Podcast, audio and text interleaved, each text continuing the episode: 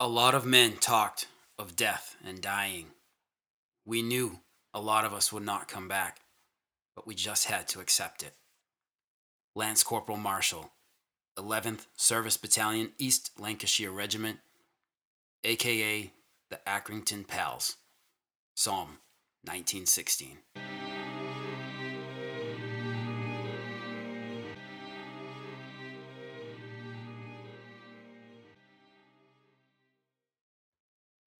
Hey, folks. Hello, and welcome to the Battles of the First World War podcast, episode 5 Somme, the Stahlhelm, the Tin Hat, and the Casque Adrien, part 2. In part 1, we took a look at the German soldier getting ready to face the Allied onslaught on the Somme, as well as the elaborate and thorough defenses put up by the German army on the Somme front. We also took a brief look at the French soldier on the Somme and how the French Sixth Army was laying waste to the German lines south of Maricourt and all the way down to the village of Fay. Today, we'll take a look at the British soldier in 1916 as he and thousands of his mates readied themselves for the much anticipated big push. An admin note. My apologies to anyone who has tried to use the map page on the podcast website, www.firstworldwarpodcast.com. Putting up a cool Google map has been bloody troublesome to me. In the meantime, if you listen to the podcast and aren't moving, focus Google Maps towards Albert, France, and then go from there. If you listen to the podcast and are moving or driving, please check a map once you reach home or the office. Stay safe. All right, thanks. On the Somme, from Maricourt and on to the north of Serre village stood the men of the British Fourth Army. To the north of Serre, at Gommecourt, stood men from the British Third Army as boundaries had shifted a bit. The Tommies in the trenches and those packed together in the villages and hamlets behind the trenches were very much different from the French and the Germans. The British army that manned its part of the Western Front in 1916 was largely unrecognizable when compared to the original 6th Division contingent force that had crossed the Channel in 1914. The BEF that had come over in that first summer of war was a crack body of highly professional volunteers that had significant combat experience from colonial policing duties. As these men, called regulars, but soon to be dubbed the Old Contemptibles, struggled to hold back the German assault on Belgium and France, a tsunami of British men back home rallied to Lord Kitchener's call for an additional 100,000, and that your country and your king need you. Within one week of Britain's declaration of war with Germany, the 100,000 needed had signed up. Hundreds of thousands more stood in line, waiting to join the ranks.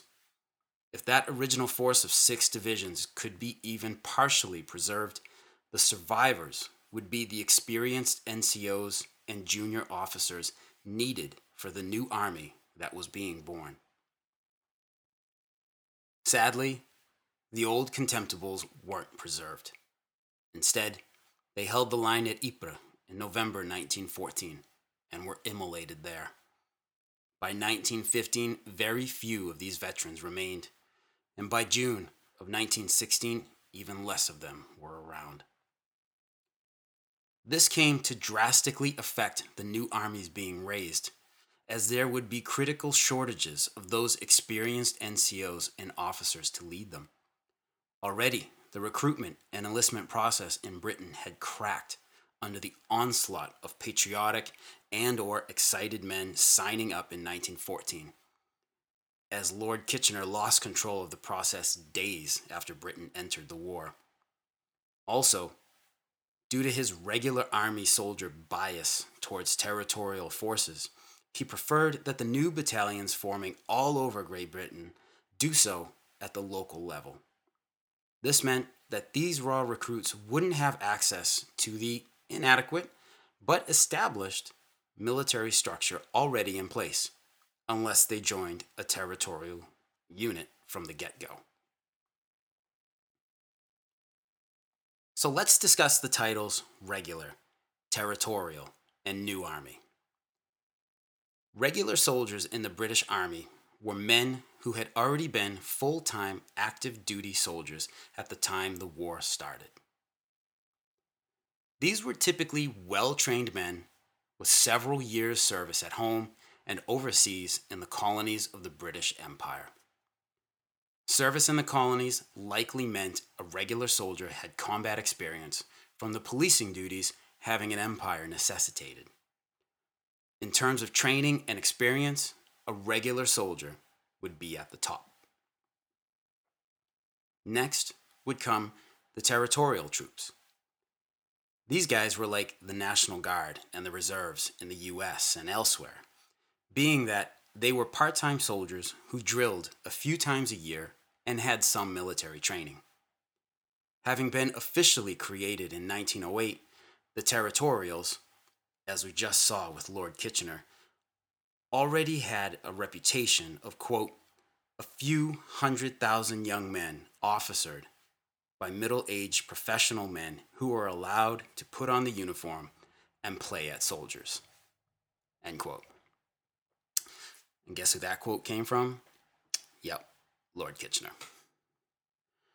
This was not always the case, although many thousands of men had a habit of not showing up for yearly drills. So, in terms of training and experience, the territorial of the British Army would be under the regular soldier. Then come the new armies, below that of the territorials in training and experience, as last week they were clerks, bankers, or factory workers, and now they had signed themselves up to be soldiers of His Majesty's forces. These guys had zero training, and they needed it quickly if they were ever to be sent to France.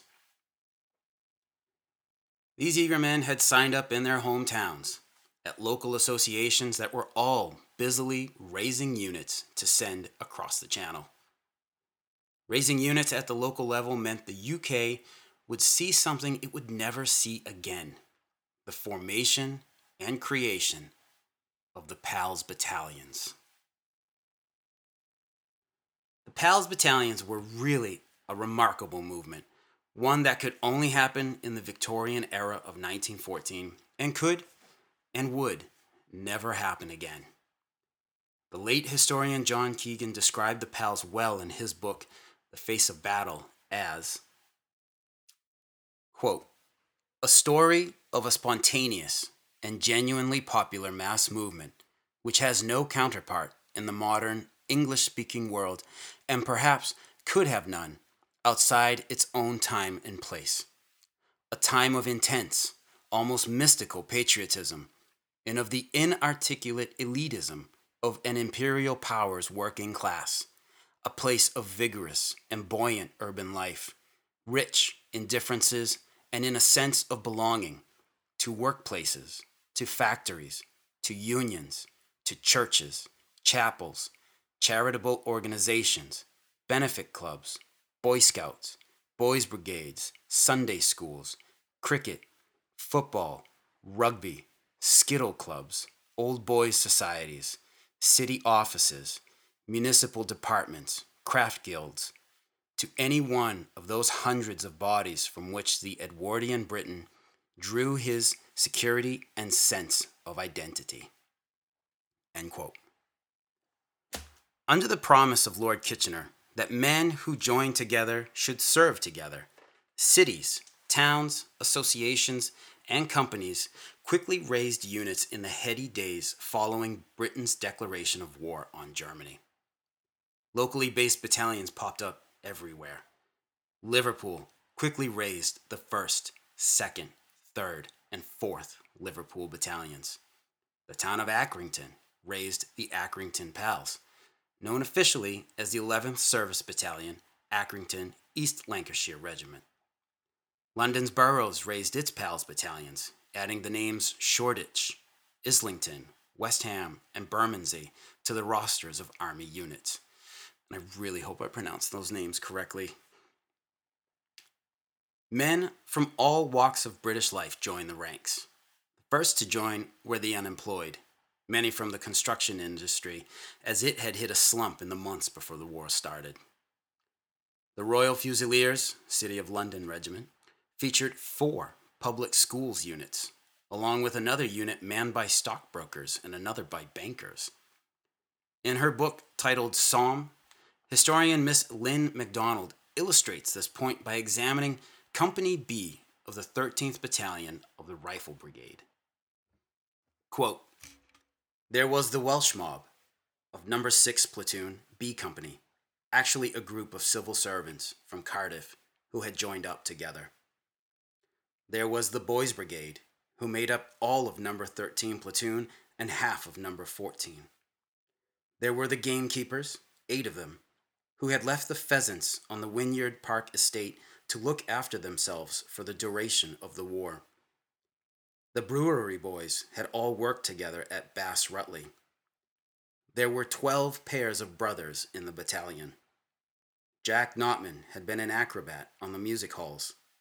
Jack Cross, now a sergeant in C Company, had been a footman and valet to Sir Eric Barrington and kept his platoon comfortably supplied with the gloves, socks, scarves, and balaclava helmets that must have been knitted non stop below stairs at 62 Cadogan Place.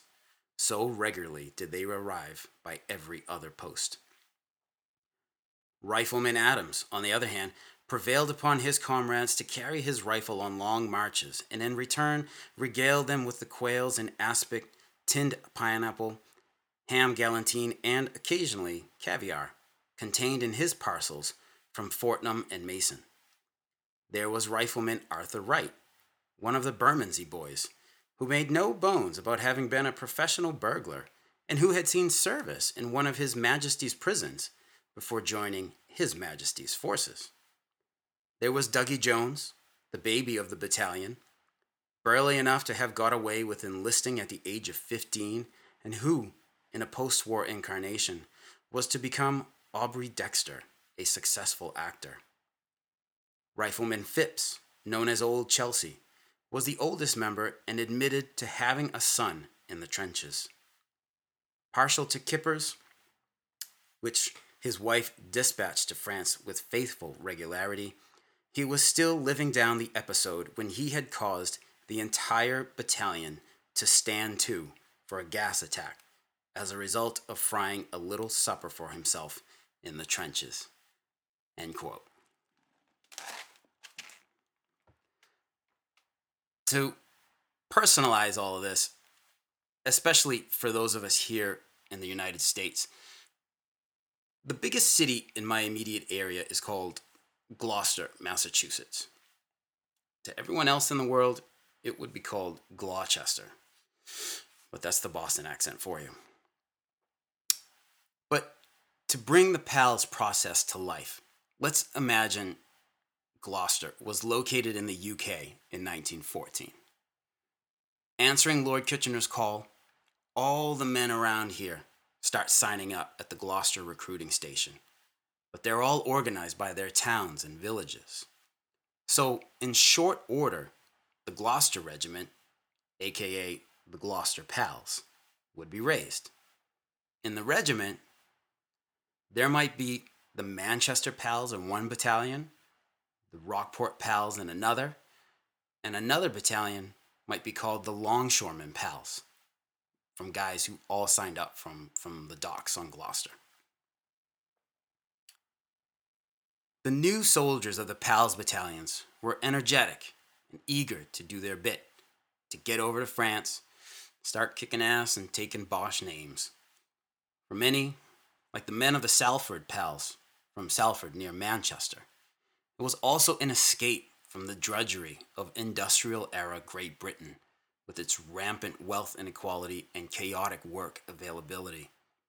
The war was seen as a way out of same factory, different day that characterized so many working class lives. Hundreds of men lined up each day to sign up during the beginning weeks and months of the war.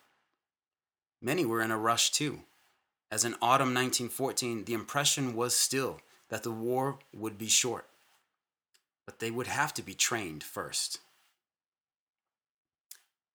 As this was done on the local level, everything from the units to the training programs had to be built from scratch.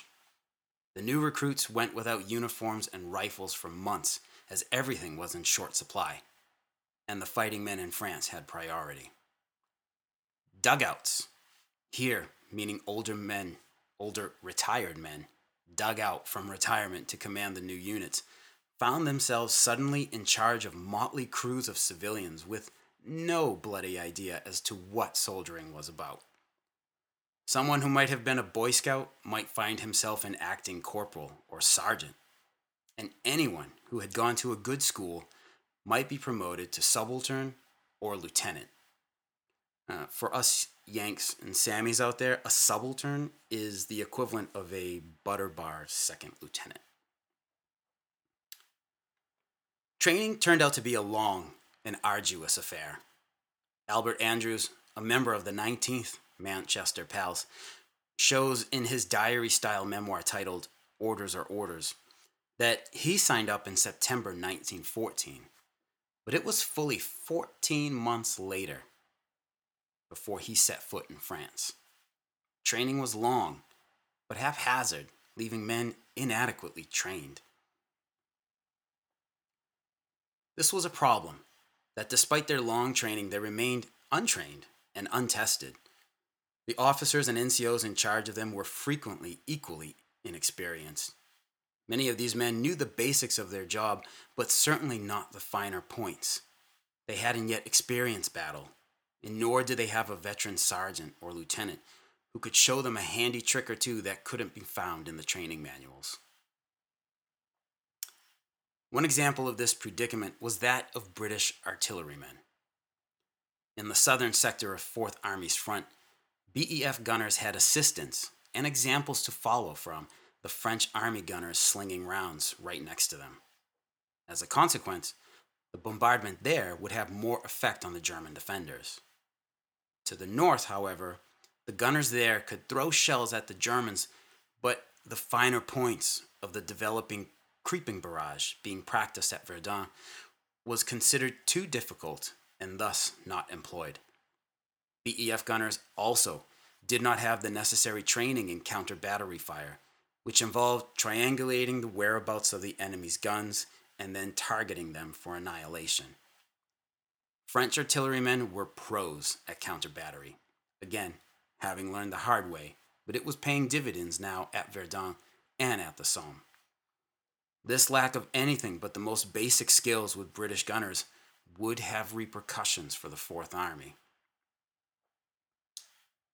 These men, both raw PBIs, poor bloody infantry, and raw gunners, were now tasked with blasting, assaulting, and conquering one of the Western Front's most complex defense systems from a battle hardened enemy who had spent years preparing his battlefield for just this attempt.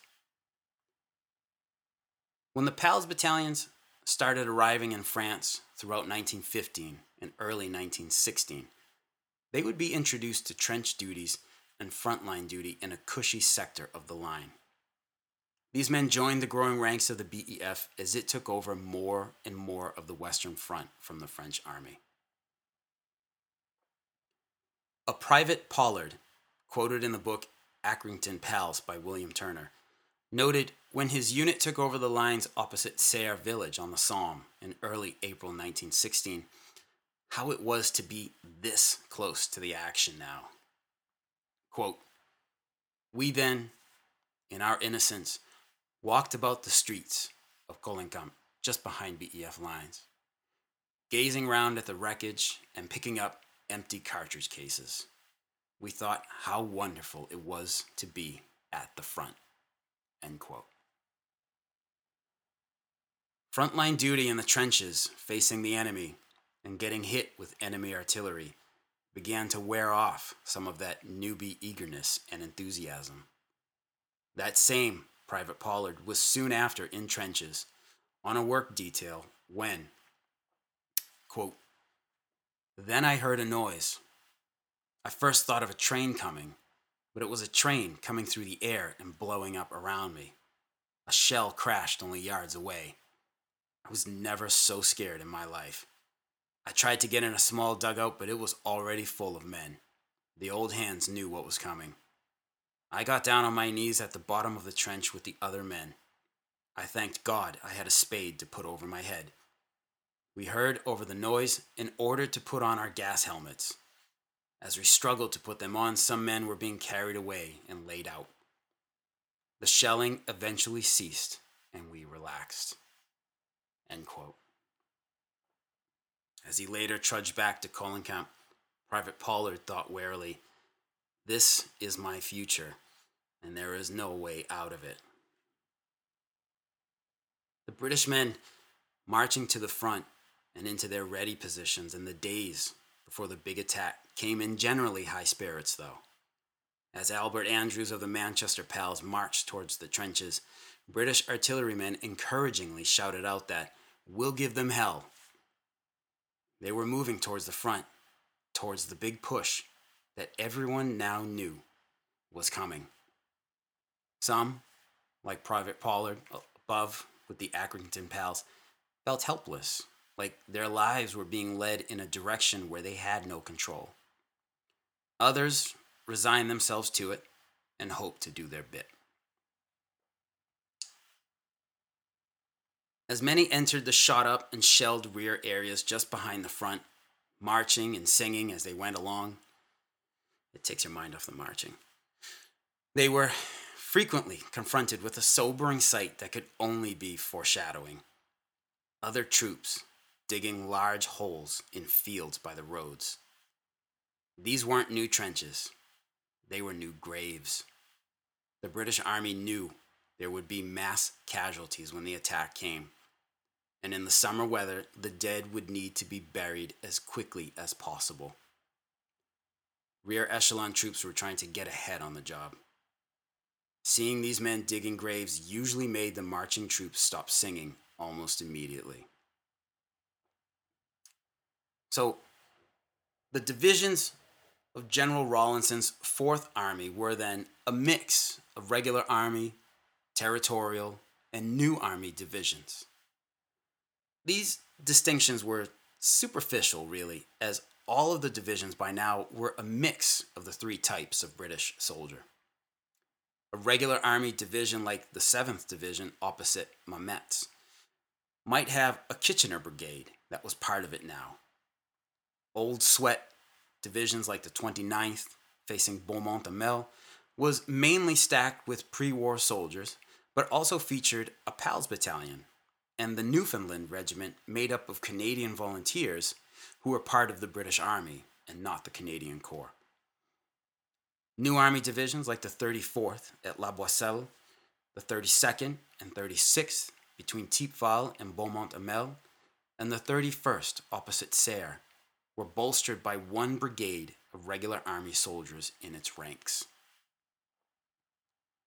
The majority of the 500,000 men of the 4th Army spread out in 16 divisions on the Somme and behind it were generally willing but lacking in experience. This was the case from General Rawlinson on down. Many men just didn't have enough experience for the jobs they now held. But it was the Fourth Army that they had, and they had to make it happen. On June 26th, the Allied bombardment continued, and the clear summer weather needed to observe its effects on the German trench lines gave way to rain and mists. With lulls in the barrage, trench raiding continued, and with no aerial observation available, it was vital that someone somewhere get eyes on the barbed wire out there. Opposite the French Sixth Army's sector, the German trenches, dugouts, and concrete machine gun nests were being systematically destroyed. Near Dompierre, the Germans were being worn down by having to constantly man the trenches under bombardment because the French sent over raiding parties all the time. French were also figuring out the positions of German artillery batteries and were busy taking them out of the picture. General Fayolle intended to sweep away as much resistance as he could with a storm of shell fire. The British had the same hopes for their barrage, but their artillery wasn't proving as effective as that of the French. The BEF had stockpiled 2,960,000 shells for this, and now they were steadily drawing that number down. But the shells coming out of the 18 pounder guns hitting the trenches were shrapnel shells designed to take out troops in the open. They were not designed to cut wire and consequently, they weren't doing it very well. When the weather was clear, observers could see giant plumes and geysers of dirt flying in the air and thought the German wire entanglements must be getting chopped up but good. But shrapnel shells had that effect. They made dramatic bursts once they exploded, but they weren't cutting as much wire as was hoped. British trench raids were reporting back that not only were they finding vast sections of barbed wire still uncut and standing, but that large numbers of Germans remained in their trenches and they were putting out heavy rifle and machine gun fire. It wasn't just that the BEF was mistakenly using the wrong type of artillery shell for the job, which they largely were. It was a bunch of things that weren't working. The gunners were inexperienced. The bombardment was loud and could be heard in London, but up to a third of the shells being fired weren't exploding as they should. In their rush to provide the necessary millions of shells required for a four to five day bombardment, munitions factories, both scrupulous and unscrupulous, cranked out material day and night. And both the explosive charge and the attached fuses were not of the best quality. The British had 1,500 guns, but not enough of them were heavy artillery with corresponding shells that could dig down into the earth and cave in German dugouts. There were also not enough high explosive shells to do that kind of task. Destroying the German artillery wasn't being addressed with the level of concern it needed, and the Germans masked their guns by keeping them quiet until they were absolutely needed. The weather remained miserably rainy and foggy to the point where two more days were added to the bombardment schedule. The attack date would now be July 1st, as had been originally planned. Shells screamed down and continued to sledgehammer the German defenses as front Kämpfers hunkered down in their dugouts or trenches. More raids by British troops confirmed the bombardment from Fricourt on north wasn't doing its job the enemy's barbed wire was still there. Almost all of it was still standing. But Rawlinson and then Haig read their reports and came away saying they were satisfied with the artillery's progress in softening up Fritz. Why, I'm not entirely clear. The last days of June rumbled by slowly as the British and French readied themselves with the roar of the barrage in their ears. On the German side, casualties were adding up. German Army Hauptmann Klug of a Bavarian reserve regiment noted during a relief of a Prussian company that had been shelled down to just under 30 men. Throughout the entire company area, there were only three dugouts, which offered some guarantee of protection. In order to enter the company commander's dugout, it was necessary to climb over dead and unburied Prussian soldiers. It took until long into the night to re-establish sentry positions in the front line trench. The only contact was with the 12th Company to the south. One platoon of this company lost its way shortly before dawn and ended up in our position. The link back to battalion headquarters in Bayernwald was still working. Food was got through to us from there, but no water. The carriers could not pass the drum fire. For the Germans stuck in the first position trench lines, the bombardment was wearing down nerves to an alarming degree in some men. Under heavy stretches of Trommelfeuer, or drum fire, where so many shells hit at once that their individual explosions formed an indistinct wall of noise and rocking earth, food and water couldn't be brought up, as we just saw. The pounding was endless. By now, it had been going on for days. Shells hitting close stole the air out of soldiers' lungs when they exploded. Repeatedly being rocked and buffeted by shell bursts ruptured eardrums and slammed brains within skulls. It was impossible to sleep under this terrible noise, yet the constant pounding left a man's senses dulled to where he was almost in a groggy state. More than f- a few were starting to crack under the strain.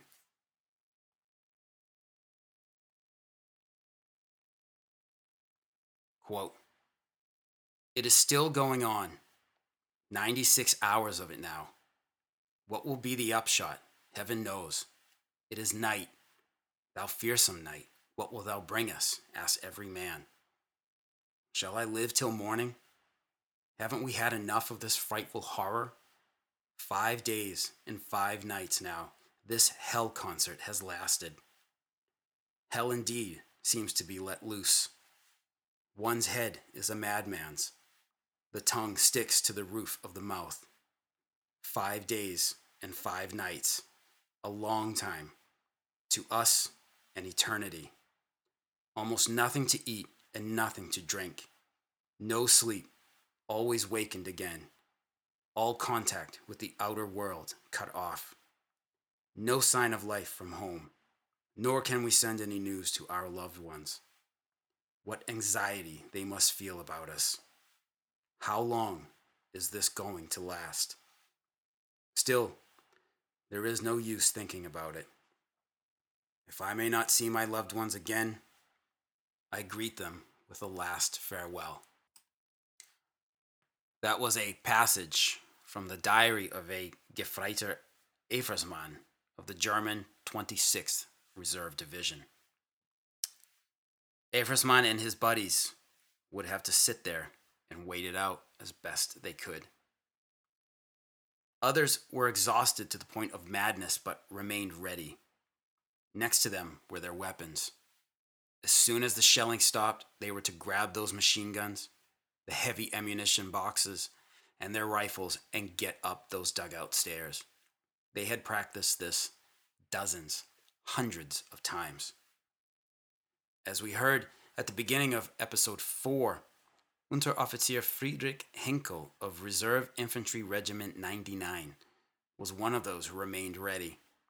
He had stated, Seven long days there was ceaseless artillery fire, which rose ever more frequently to the intensity of drum fire. The torture and the fatigue, not to mention the strain on the nerves, were indescribable. There was just one single heartfelt prayer on our lips. O oh God, free us from this ordeal. Give us release through battle. Grant us victory, Lord God. Just let them come. The Germans had received several snippets of information, especially from a heavily wounded British soldier captured on the German wire, and more from a British deserter named Lippmann that the Allied attack would be on June 29th. But it never came. The bombardment pounded away through June 29th. It pounded on through June 30th. As the hours passed by, June 1916 entered the past. All along the Somme front, men prepared themselves in 30th Division sector opposite German held Montauban, Albert Andrews and the 19th Manchester Pals prepared themselves. It was a new day. Andrews and 120,000 other Tommies and Poilus began to make their final adjustments to their equipment, finishing quick letters to loved ones, checking and rechecking weapons. The minutes were ticking down through the hours to the moment when the barrage would halt, the officers would blow out their trench whistles, and the scramble up the ladders and the rush out over the top would be on them. It was Saturday, July 1st, 1916. All right. Any questions, comments, or concerns, please don't hesitate to contact me at verdunpodcast at gmail.com or hit me up through the website www.firstworldwarpodcast.com or the Battles of the First World War podcast page on the Facebook. Just recently, I heard from listener Kurt on how he's enjoying the podcast, and it totally made my day. Now, to also make my day, if you enjoy the podcast, please consider leaving a review of BFWWP on iTunes.